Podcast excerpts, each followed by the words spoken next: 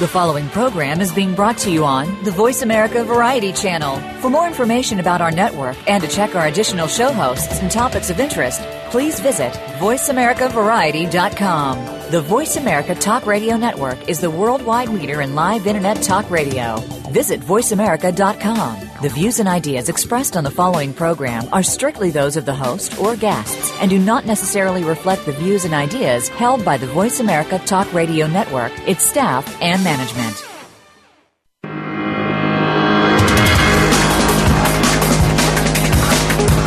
If you could learn more about spirituality and how it can work in your favor, would you be intrigued? Of course you would. It's time to get real. This is Get Real Radio with your host, James Robinson. In our show, we'll interview fascinating guests with the intent of bringing you closer to who you really want to be. Get ready for some of the most profound radio on any airwaves today. Now, here is James Robinson. Hello, everyone. Welcome to Get Real Radio with James Robinson. Today, my guest is one of probably the most iconic teachers, healers, spiritual leaders of our age, uh, Starr Fuentes. And she has been in the spiritual world, uh, for, to my knowledge, for many years. And I know that she has taught many, many people, hundreds of people, how to be energy healers. She's helped uh, so many people that I know of with her workshops and her seminars that they're impossible to count. But I'm really, uh, you know, the thing that I'm really excited about having her on my show is that she was my first spiritual teacher. I, when I started down a spiritual path about 10 years ago, Starr was the first one to take me under her wing and teach me all kinds of things about all kinds of subjects. And so if there's hardly anything she doesn't know. So I'd, I'd like to introduce to you Starr Fuentes. Starr, how you doing t- today? I, I'm fine. Thank you for having me, and thank you for flattering me in that introduction. um, yes, James, we we we did work hard together, and we played hard together when when you were here with me. It was wonderful, and sometimes it was an agony to have you. But that's how but that's how it goes with the spiritual teacher. So let's get started. Well, one thing that uh, we all really appreciate about, appreciate about you is that you always bring something fresh. You always bring something new to the spiritual world. And you've taught so many different subjects. How many different subjects do you teach? Uh, right now, 490 different subjects. But you got to remember, I've been doing this for 50 years, so that's about 10 new classes a year, you know? So, yeah, about 490. Well, I, I know that uh, many of my listeners are are new to spirituality and they may want to become healers or they may just want to be psychic or they may want to just learn more about the world that we live in. And so how did you get started in on your spiritual path?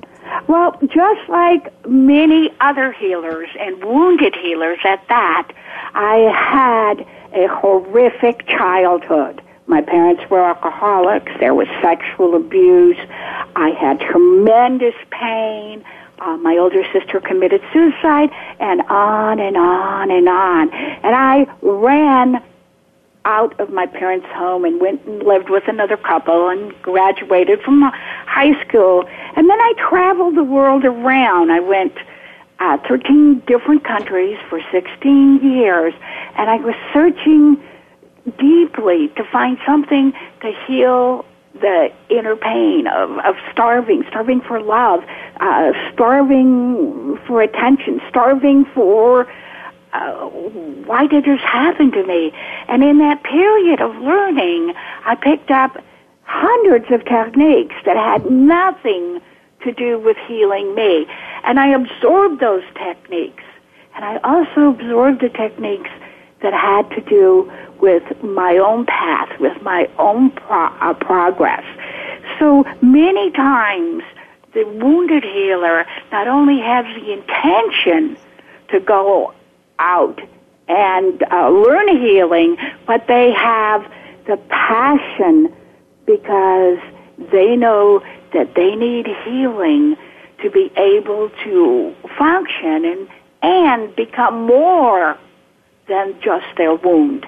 I think that uh, many people get stuck in their wound, whether it's for a month or 20 years, and eventually they find a way to get out of their wound and heal it. So that's why you see so many people who had such horrific childhoods as healers. What is the, why is it that so many people on the spiritual path have wounded childhoods. Is there, uh, you know, I imagine that everybody can remember things in their childhood that they don't like, but there's so many, you know, there's there's not that many people that turn to healing to uh, deal with that. Um, well, I I think that it's it's a soul thing that before we crossed over, we stood on the other side and we said, hey, ha, ha, bring it on. Come on, I can handle anything this lifetime. I want to be the best healer. And sometimes to be the best healer we can, we need to experience deep seated, deep rooted pain and overcome that pain ourselves so that we can share that healing, not only verbally, but share our presence that we overcame whatever it was and say, look, I did it. Here's some ways you can do it. And in, you know, having a bad childhood and having things you don't like in your childhood is normal. Having an abusive childhood, being uh, a child of alcoholic parents where you had to tiptoe around because you didn't know what mood was coming or being beaten is a childhood that motivates you, number one, to get a healing, or number two, you get lost for the rest of your life. You can get lost in addiction. You can get lost in rationalization. So sooner or later, most wounded children, their inner child, um, activates them and motivates them to find healing. And what they usually find is healing for many things and not just themselves. So that's why we see so many wounded healers in the spiritual. I'm going to help make the world better. I'm going to help make myself better. I'm going to heal, and I'm going to help, help the world heal. So that's why we see so many wounded healers uh, being professional healers you said that you're teaching almost 500 different subjects these days. Where do you get all that material? Well, I spent 13 years uh, living with um, in it, with indigenous shamans and masters, and I have about 30 certifications from from hypnosis to NLP, and I get that material by combining. The, the wisdom of the, the, the tribes and, and the spiritual elders with leading edge technology. Now, let me tell you a secret, James. Anytime I had an issue in my life in the last 40 years, I believe that working on a class for it, uh, working on a workshop, working on a, a lecture for it, is the way that I polish it, the way that I put it deeply into myself. When I first looked at chakras, I went, oh, pretty color, so many lotus petals, ooh, coochie coochie coo. But when I go to teach a chakra class, I go, what would an engineer ask? What would a housewife need to know? And what happens if there was somebody super, super advanced in this in my class? What little piece uh, of information, what other useful knowledge can I bring to this class? So usually when people do something for themselves, they're auditory or visual or kinesthetic, they do it in their modality and they get exactly what they want out of it. When you prepare, and you know this because I've seen you prepare to teach classes. When you prepare classes, you read books, you go on the internet, you talk to other people, you look for all these other things that pull the picture, whatever the class is, the feeling of whatever the class is, into a person's life so they can relate to it on many different levels.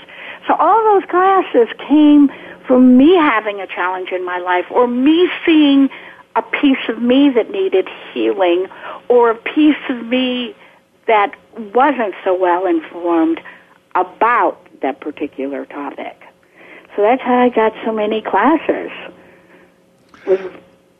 One thing I, I should share with everybody is that Starr is a member of the Mensa Society. She's also got one of the most perfect memories I've ever seen, and she can remember, you know, lists of things that she taught decades ago. So it's it's like nothing ever leaves her consciousness, and it's.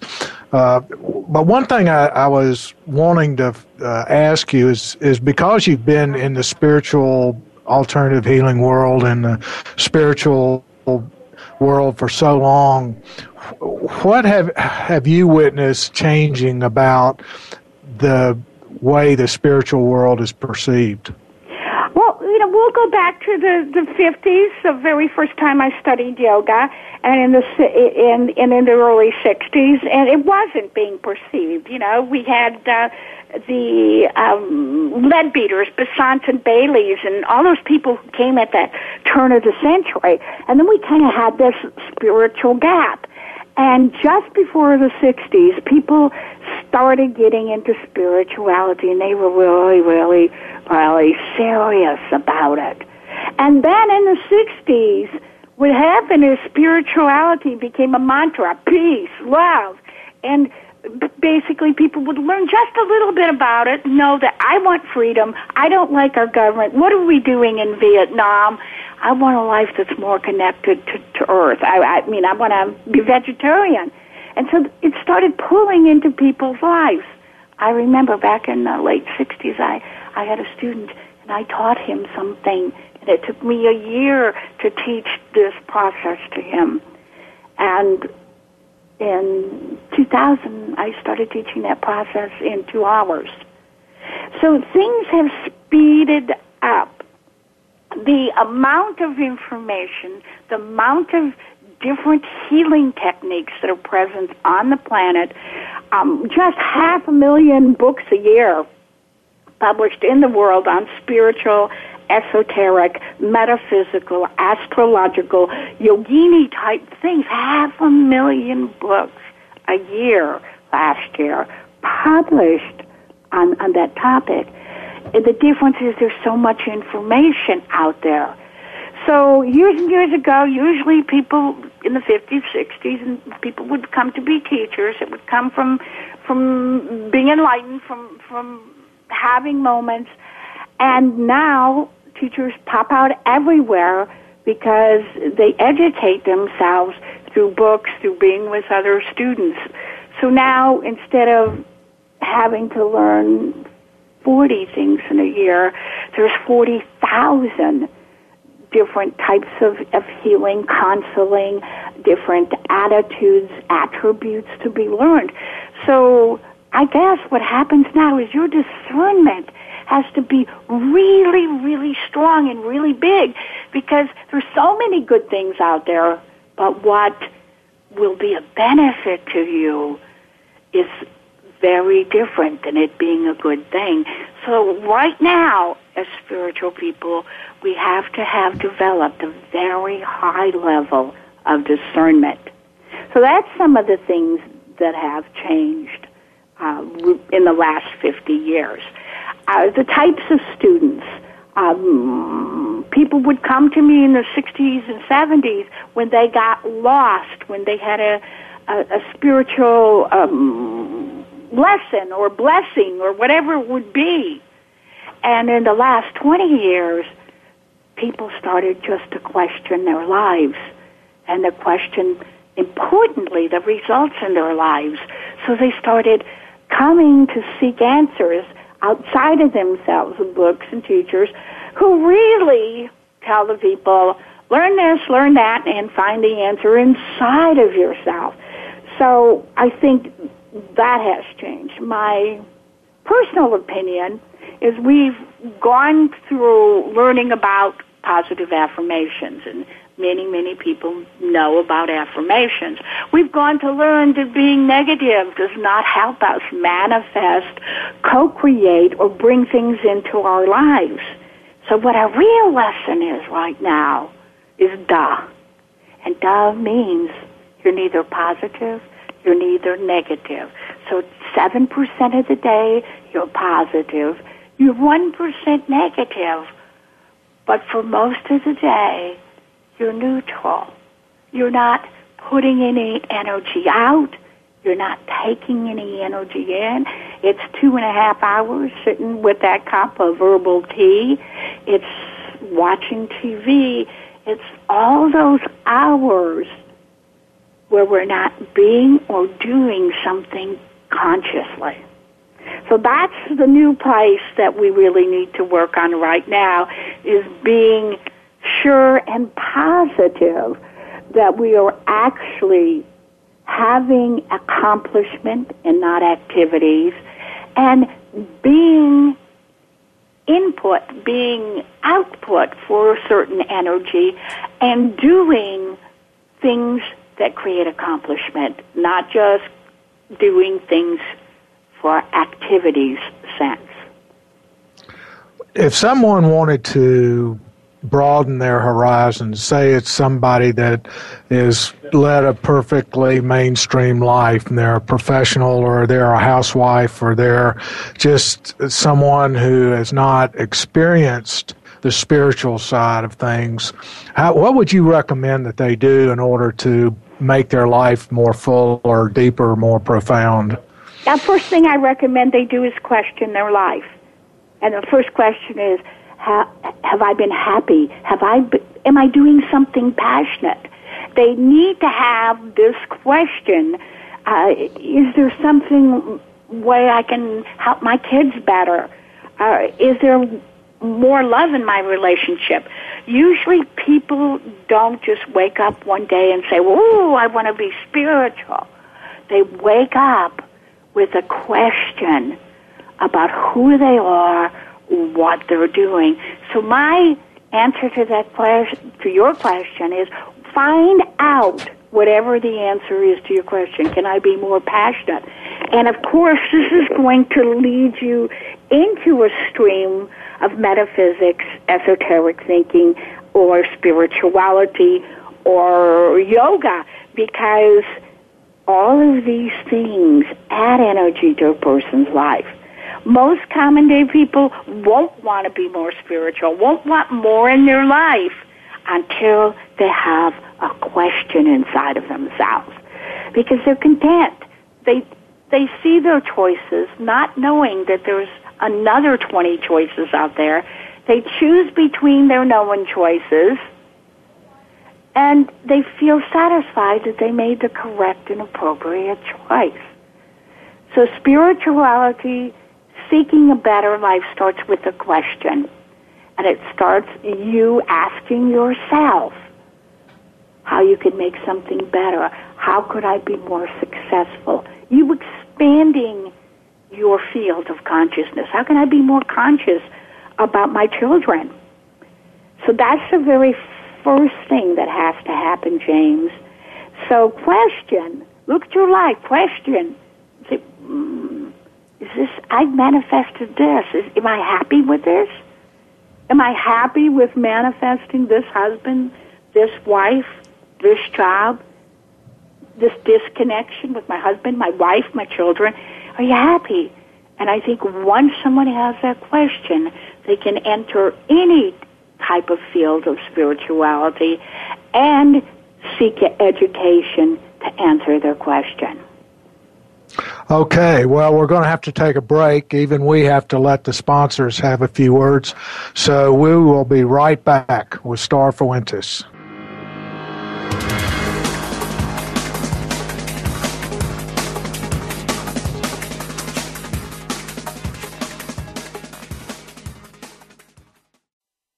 Stimulating talk gets those synapses in the brain firing really fast. All the time. The number one internet talk station where your opinion counts. VoiceAmerica.com. Conservation starts with us. Learn about environmental concerns each week when you tune in to Our Wild World with host Ellie Weiss. Our show centers on Africa each week and what's being done to save our wildlife, ecology, and ourselves. However, we'll also discuss what's going on closer to home. And most importantly, we'll let you know what can be done in our own backyards by featuring guest experts and featuring your questions and answers. Listen every Monday morning at 8 a.m. Pacific Time, 11 a.m. Eastern Time on the Voice America Variety Channel. Do the adventures of Indiana Jones leave you curious about this exotic and unusual profession? If so, don't miss Indiana Jones Myth, Reality, and 21st Century Archaeology with Dr. Joseph Schuldenrein.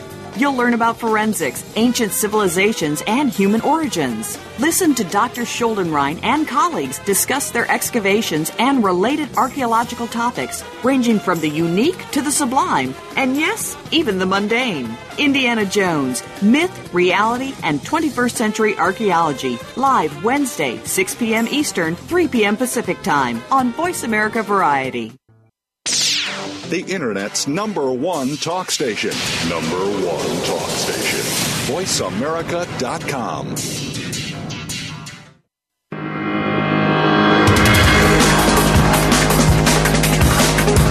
You are listening to Get Real Radio with James Robinson. We'd love to hear from you. Please call in to 1 472 5788 that's toll free 1 472 5788. Or send an email to mr.jamesmedia at gmail.com. That's mr.jamesmedia at gmail.com. Now, back to the show.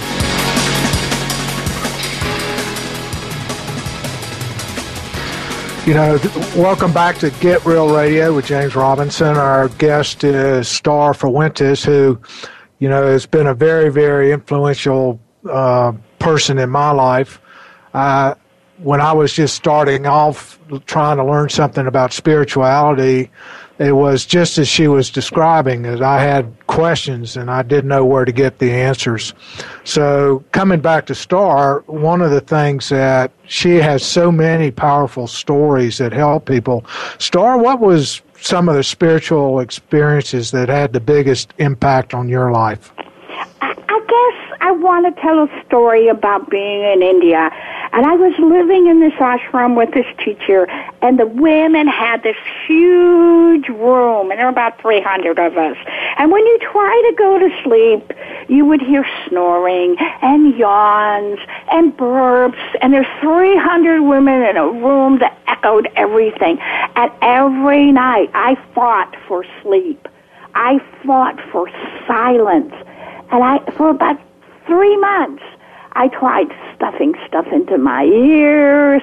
I tried uh, sleeping with the pillow over my head. And one night, the noise was horrendous. And it must have been one o'clock or two o'clock in the morning. And I surrendered. I surrendered to the noises. There was nothing I could do. There was nothing I could say. There was nothing I could be to change this situation. And I let the sounds become part of the natural, thinking of, oh, this one sounds like a cricket, and that one sounds like a frog. And I surrendered.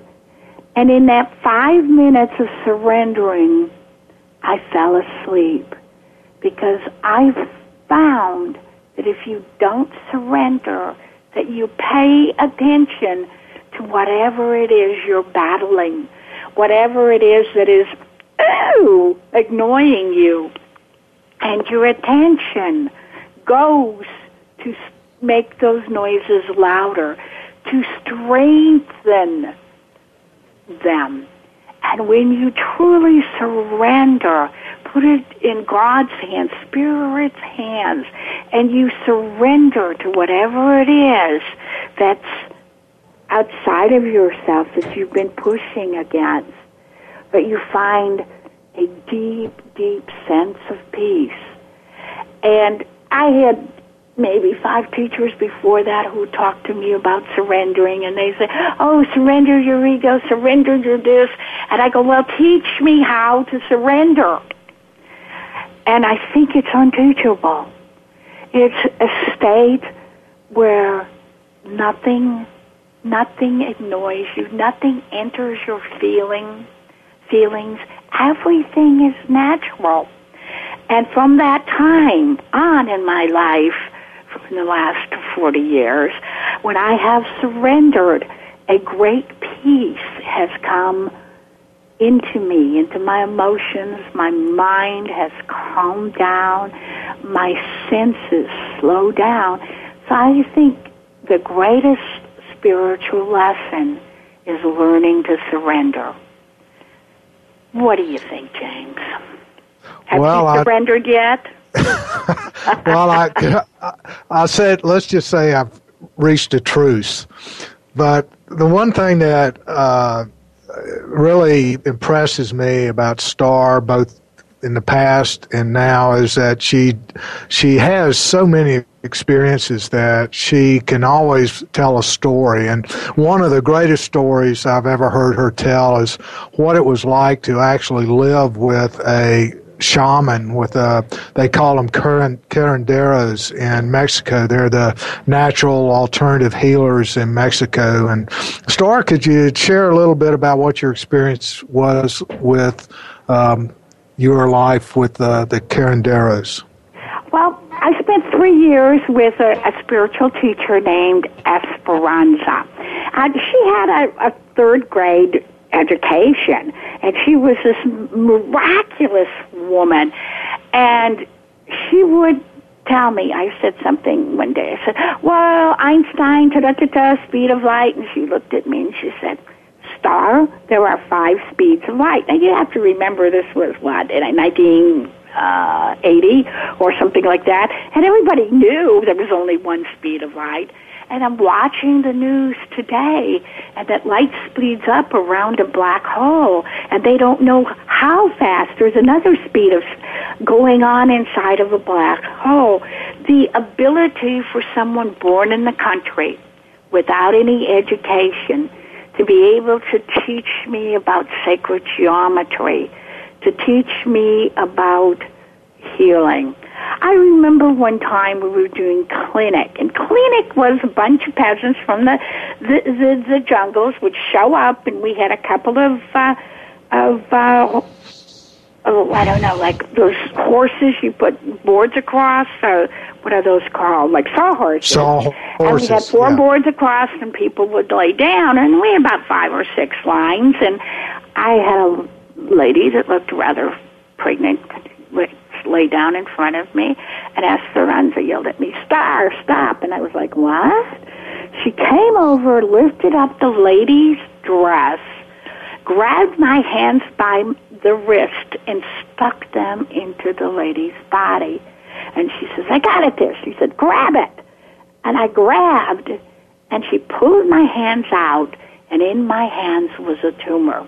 Of course, I was very sophisticated and very grounded at that moment, and I held that tumor in my hands, and I, ah, ah, and I, I could barely breathe, and I'm seeing what looks like a big mucus jungle of of snot and a little bit of a tissue, and I'm standing there with my hands doing my sophisticated ah you know, how does this work? How did my hands break through the dermis, the epidermis? Oh my God, what about the sheath that protects the muscles from the, and I'm going through this logical brain stuff. And I looked down and another man had already laid down on my table and I'm still standing there with the tumor. And Esperanza had gone back to her client. I took the tumor and I threw it in the trash. But my belief systems about the physical plane were totally turned upside down. And that had happened a few other times with other shamans, but you know, that was a miracle. That was them. That wasn't me doing it. It was they were trained. They had magic. They had a special energy or light. I could excuse that with my brain. But when my hands went into that stomach and I pulled out that tumor, my life changed forever. And my teacher, she would just give me the look. I would be thinking something that was inappropriate. That would be the look. And at that look, I would stop thinking what I was thinking and do something else. Recently, my publisher has told me, Starr, you're 75 years old. You're writing your autobiography. And she told me that on my 71st birthday in January 19th. I got 90,000 words yesterday. So I'm working on it and talking about all these great experiences living in the jungles with you know in India and in in China walking with a barefoot doctor and in Africa with uh, the Maasai. So I have stories about how my brain thought the world is or should be and how people simple people connected to God and earth could do things that our, our surgeons can't even do here in the United States. So that was one of the the times that my life really changed was to put my own hands into to have my own hands go into someone's stomach and take out a tumor. And it, it of course is is mind boggling and of course you know i tried to do it 16 17 times and i couldn't do it until my teacher showed me how to be when you're doing it or what to be when you're doing it because doing is the smaller part of it and that connection to God is the important part of it. So that that is is one of the stories. I think for me, for all the spiritual people out there, and as you're living through your life, is you got to do the work. You can take the class. You can take and pay that money to take that class. But if the teacher says, this is what you need to do for 30 days, you do that for 30 days. And when many people say to me, Starr, I'm working on something. And I say, what do you mean? And I, they said, well, I know that I have mother issues and I'm working on it. And I go, well, what are you doing? They go, Starr, I'm working on it. I say, are you journaling? Are you, do you belong to group therapy? Are you writing affirmations? Are you doing processes about you and your mother's relationship? Are you reading about other people and their relationship to your mother? Are you writing forgiveness letters? And they go, no, Starr, I'm just working on it. And I, I want you to know that you need to be very, very well developed just to get something into your head about yourself and to work on it. That you physically have to do things day by day by day till the solution arrives to you. Now, I've seen people work on other people, and they're using energies and sacred geometries and using spirit guides that they don't even know they're using and people who do master work just by being in the presence of another person. But remember, you have to do your own work. And you have to educate, listen, and process through your own stuff. So when people say to you they're working on something, ask them what they're actually doing and being. I asked a gentleman that the other day, and he had a horrific childhood with his mother, and he wrote a song a week to his mother, and literally learned, memorized the chords, and played the song every week, and recorded them and sent them to his mother, who, of course, isn't answering him, but and he's doing his work. What else, James? one of the things that everybody seems to be advertising these days, or a lot of people are, that they are a master this or a master that. What does that mean when somebody calls himself a master? Okay, um, well, you know, not the, the sense that Jesus Christ and Buddha were masters. The master is a, you are a teacher of teachers who teach the same thing or do the same thing. To be a master, you have to have taught these things to people who can still teach these things to other people. To me, that is the definition of a master. Truly, if you have a human body, you can definitely, definitely have qualities and aspects of being a master. But you know, then you gotta be human. So you can't be a hundred percent master. So for me, that definition means they have taught people who are still teaching those things to other people. To me, that is is what a master means. One of the problems that I've run into, and and maybe it's just what I'm manifesting, but it seems like it's very difficult to tell who are actually the the people that have something valid to teach, and, uh, or that they have a valid talent, or they have a valid ability to um, read things, and then there's a whole lot of people that I've I've experienced that say they do, but they really don't. And so, how would somebody know uh, who a valid teacher is? Well, I guess the only way you know is your own gut intuition. You know, some of my teachers taught me how not to be. And some of my teachers taught me to be. Some of my teachers, as soon as my light got brighter than them, they kicked me out because my light was brighter than them. So I guess your gut, do you have something you can learn with this teacher? If you can a- answer that question, yes, that teacher may only be for a year or two or three or five, and that teacher will teach you how not to be and how to be. And of course, some of the most stubborn pupils, the, the pupils who are the most adamant, end up getting a lot of teachers who teach them how not to be. Because they haven't surrendered and they haven't let uh, spirit bring the teachers to them. You know, I've been in a bookstore and books have fallen off the shelf on my feet. People tell me in threes, oh, I just read something about so and so, or so and so is good to me. I hear things in three, and then I know I have to read them, do them, participate with them. You have to follow your intuition. Unfortunately, what happens many, many, many times is you follow the information of your friends. And that teacher is great for your friend, or that diet is great for your friend. But when you do that diet, you don't lose any weight, or it doesn't work for you, or your kidneys stop functioning. So you have to listen to yourself. You can get confirmation from your friends, but do not listen to your friends from the very start. Listen to your own intuition. Every teacher has something, if they say they're a teacher, to teach you. Most of the time, it's not their advertised topic matter.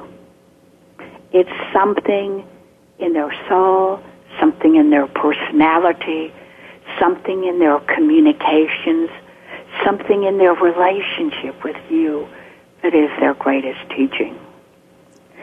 So, trust your gut on this, James. You know, trust your gut about who's supposed to be your teacher. And that will change. You will evolve. You will evolve. You might go through, I went through, you know, 13 teachers, and you will go through teacher after teacher, and there'll come a point in time when you'll have a clear understanding that it's time for you to pass on wisdom and information, and you will become that teacher. Whether or not you become a master, that's a whole different word. So, what else would you like to know? Well, right at the moment, we're going to have to take a break, so your timing is impeccable. And we will listen to a few words from our sponsors, and we'll be right back on Get Real Radio.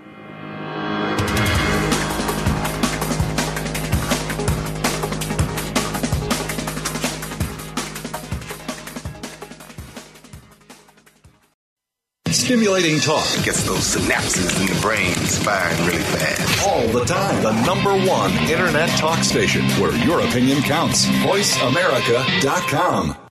Each week, Jimmy Gould brings you the stories and the people that you want to hear about. Tune in to A Current Life to hear about the journey to success, how our guests became the people they are today, and the highs and lows they experienced along the way. Each hour will leave you inspired and entertained as Jimmy gets up close and personal with every week's guest and shares ideas you can identify with and apply to your own life. A Current Life with Jimmy Gould airs Fridays at 3 p.m. Eastern Time, noon Pacific Time on the Voice America Variety Channel.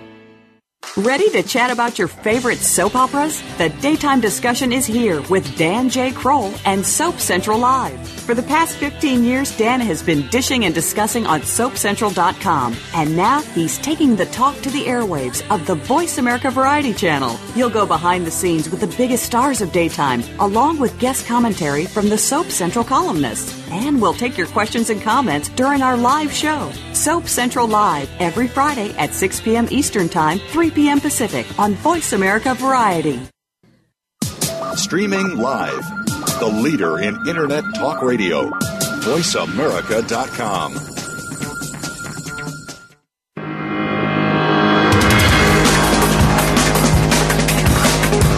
You are listening to Get Real Radio with James Robinson. We'd love to hear from you. Please call in to 1 472 5788. That's toll free 1 472 5788. Or send an email to mr.jamesmedia at gmail.com. That's mr.jamesmedia at gmail.com. Now, back to the show. Welcome back, everybody, to Get Real Radio with James Robinson. My guest is Starr Fuentes. And one of the things that I was really interested in when I first started studying with Starr was magic. I had grown up reading books about wizards and Merlin and all types of magic magicians and people who uh, were able to change things with just their thoughts and and one of the things that Starr was teaching at that time was different kinds of magic. Now, I'll have to admit that I, even though I kissed a lot of frogs, I was never able to turn one into a princess. But one of the things that I always was very intrigued about was the whole topic of magic. And Starr definitely is someone that knows a lot about it. So, Starr, what is magic? So if we go and look in our dictionary and we look up the word magic, the first definition of magic is knowing something that that most people don't know or that someone else doesn't know. And you know, we get to the sleight of hand, taking the bunny out of the hat by definition 3. So if you know that there is something on this planet called dimensions, and in the dimensions energy changes, and in the dimensions, a physical plane law ceases to exist. If you have studied these dimensions and been in these dimensions with your teacher, once you have been in a dimension, nobody can ever take that experience away from you. And in the higher dimensions and in some of the lower dimensions, physical planes laws cease to exist if we know things like the moment of sunrise and the moment of sunset, the most available energy is there for you to gather in, for you to use with your intention. And we know that at midnight, the world between the spirit world and the world between the physical world is at its weakest. You study alchemy, how particular energies blended together and bent and put someplace with your intention can change someone's attitude, can heal people. And uh, I'm sure James has been there, and, and many people have seen me put my hand on someone, and a tumor will disappear. And people who have diseases, not everyone, because you, you know, there's a lot of free will on this planet. I'll put my hand in, in, in people whose arm had been bent for 10 years, they can unbend their arm. And it's the magic of how God comes through me, you know, and I've learned to become this big container pipe, pipeline that God can come through so that God comes in greater quantities through me. I've learned that no matter what my ego thinks I'm doing, that it's God and Spirit and the big picture that's been planned for for ages and ages is happening. You know, a long, long time ago, I got myself a teacher. I had a bunch of smarty, smarty pants people, people who always wanted the logical, different uh, answer to why things were done, people who wanted to, Eh, you know, figure out how the refrigerator ran instead of knowing how it worked. You put things in there to, to keep it cold. They wanted the engineering plans. And I had a t-shirt printed that says, I am your karma. And they just look at that teacher, they look at that t-shirt and look at me. And it put them into this place where they were willing to receive information. And magic is, is knowing something other people don't know about our world, about what energy emanates from each acupuncture meridian in each finger. And if you point that finger, what is the subtle energy? What is the subtle energy going into the room? And why? What? How does, do I put my hand? And God works greatly with somebody and they heal, and the other person doesn't change. As a healer, I'm there to put my hand on them. I'm not there to judge the outcome. I'm not there to judge the outcome. I'm not there to be attached to the outcome. I'm there to put my hand and be that conduit from God. Words can be magical. Love can be magical. You can heal somebody by looking into their eyes. You can heal somebody by smiling. You can heal somebody by listening to them or giving them words of comfort. And you can heal somebody with a technique that has 144 steps that you can barely remember. And you have to understand that sometimes intention overrides technique. And if your intention is there to heal them, if your intention is there to create a change that doesn't supposed to happen, that physicists call a singularity, it's not supposed to happen in that environment, then that is magic. All of us can do magic. All of us can heal. We just have to point our intention in that direction and become educated about it. What else would you like to know, James? Well, since you have been around for a while and have seen the spiritual industry become what it is, what do you see as the problems with spirituality these days? Hmm. The problems with spirituality, um, uh, deciding, using using your intuition when so many people tell you that things are a different way, knowing that you have all the answers inside. And as a teacher, the master there may provide you with a map, but you have to have that experience. Thinking that going to be with the teacher, that the teacher will wave a magic wand over you and your work will be done. No, you will do the work sooner or later. Um, discernment, once again, we have to de- define and refine our, our discernment because there's a million teachers to pick from.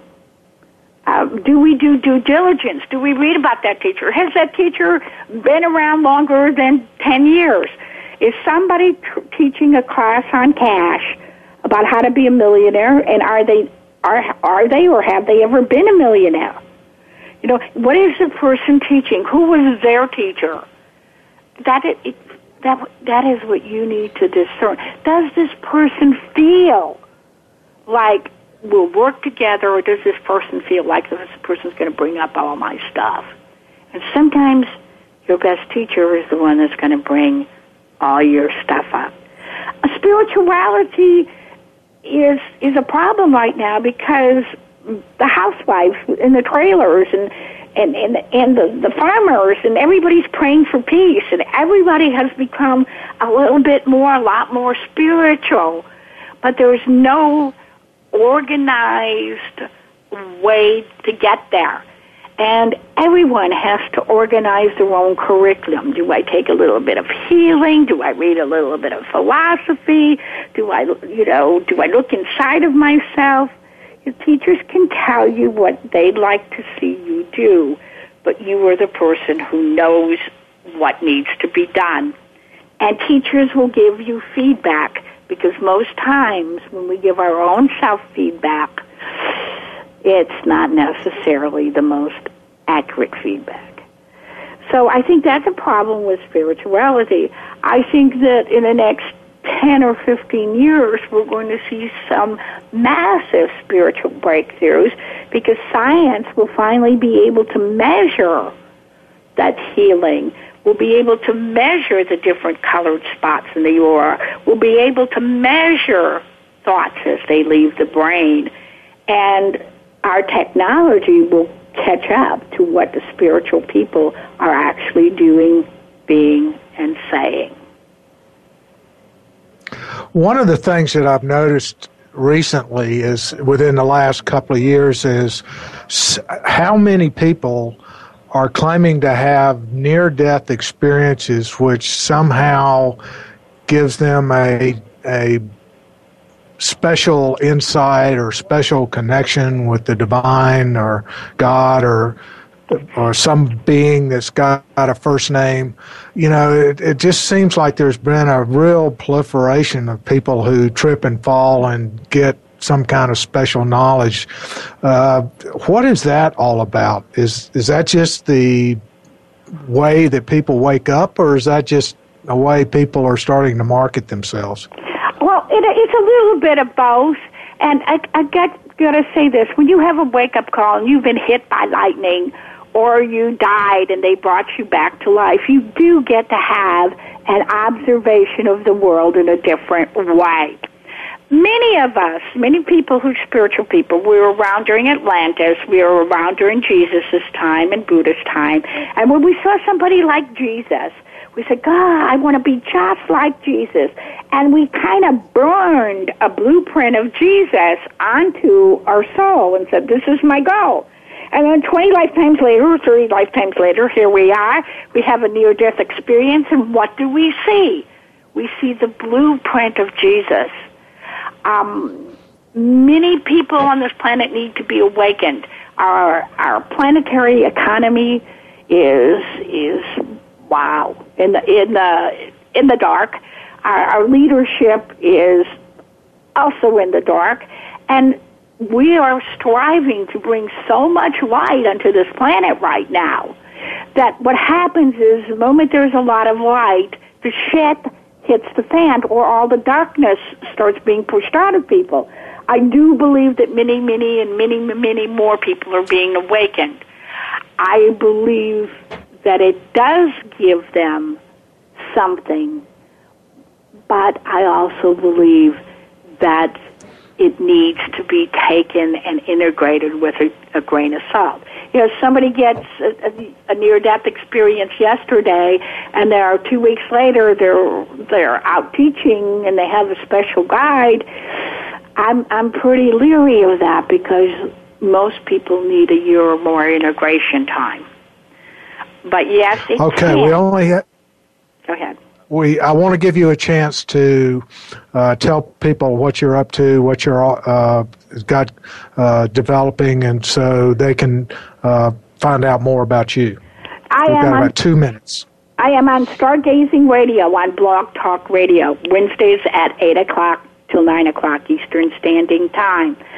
I am on stage at Starr Fuentes. You get to see me every other Monday, a video. I'm on patreon.com, and that's P A T R E O N, and you can sponsor that.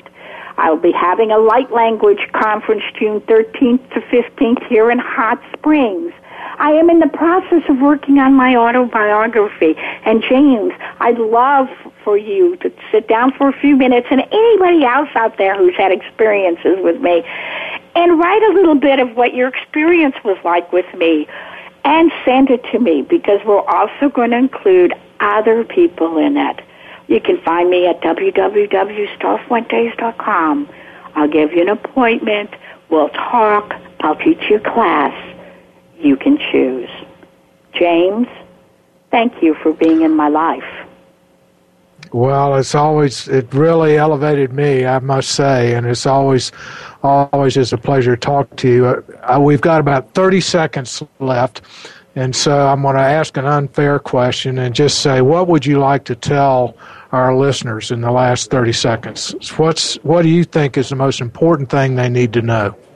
To keep your eyes open when you're praying or healing, that the physical healing comes from the physical plane, that you need to connect to the very core of Mother Earth to change a liver, to change a brain, to change cancer, to change whether somebody has cash or not. If you are healing the physical plane, keep your eyes open. Great advice. I, I found that I've walked into fewer doors that way. Oh. So, thank, thank you. you. so much, Starr, and uh, thank you for listening, everybody. And we'll be back next Friday. Right. Good luck. Bye.